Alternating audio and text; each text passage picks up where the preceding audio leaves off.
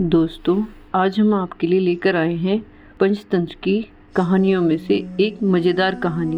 हम सभी जानते हैं कि पंचतंत्र की कहानी कहानियों का एक खजाना है, जो कि न केवल मज़ेदार हैं, बल्कि शिक्षाप्रद भी हैं। आज हम आपको सुनाने जा रहे हैं इसी तरह एक और शिक्षाप्रद और मज़ेदार कहानी, बातूनी कछुआ। तो आइए शुरू करते हैं। दूर जंगल के पार एक तालाब में एक कछुआ था। वह कछुआ बड़ा बातूनी था। उस तालाब में एक दिन एक हंसों का जोड़ा आया, जिन्हें देखकर कछुआ बड़ा खुश हुआ और उनसे बातें करने लगा। उनकी कुछ ही समय में हंसों के जोड़े के साथ दोस्ती हो गई। वे दोनों अपनी यात्रा की तरह तरह की कहानियाँ सुनाते थे। कछुआ बड़ा जिज्ञासु था और वह दुनिया के बारे में बहुत कुछ बातें पूछता था। वो मन ही मन दुनिया देखने के बारे में सोचता था, पर मन महसूस कर रह जाता था, क्योंकि वो जानता था कि उसके पास पंख नहीं है जो हंसों की तरह उड़कर दुनिया देख सके।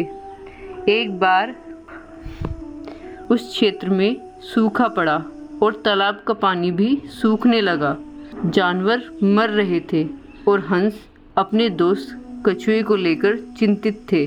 तब उन्होंने एक योजना बनाई कि वे कछुए को अपने साथ उड़ाकर ले चलेंगे। पर कैसे? कहाँ ले चलेंगे? ये सवाल भी उन्हें खाए जा रहा था। एक दिन उन हंसों को कुछ दूरी पर एक और झील दिखाई दी। कछुआ संशय में था कि वह इतनी दूर कैसे जाएगा। हंसों को एक युक्ति सूझी। उन्होंने लाठी के दोनों सिरों को अपनी चोंच से पकड़ लिया। और कछुए को इशारा किया कि वह मुँह से लकड़ी के बीच के हिस्से को कसकर पकड़ ले। उड़ने से पहले उन्होंने कछुए को समझाया कि अगर वह बोलेगा तो गिर जाएगा, इसलिए कुछ भी हो जाए उसे बोलना नहीं है। कछुए ने हाँ में सिर झुकाकर जवाब दिया। यह सुनकर हंस कछुए को ले उड़े।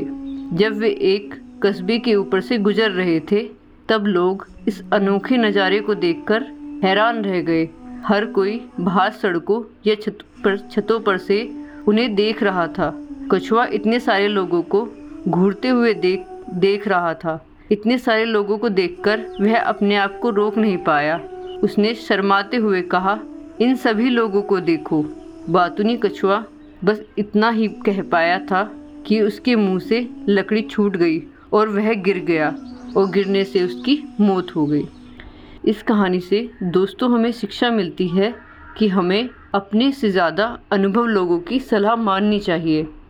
अगर आपको हमारी कहानी अच्छी लगी हो तो हमारी वेबसाइट पर ज़रूर आइए और हमारी वेबसाइट के लिंक्स आप अपने दोस्तों के साथ भी शेयर कीजिए।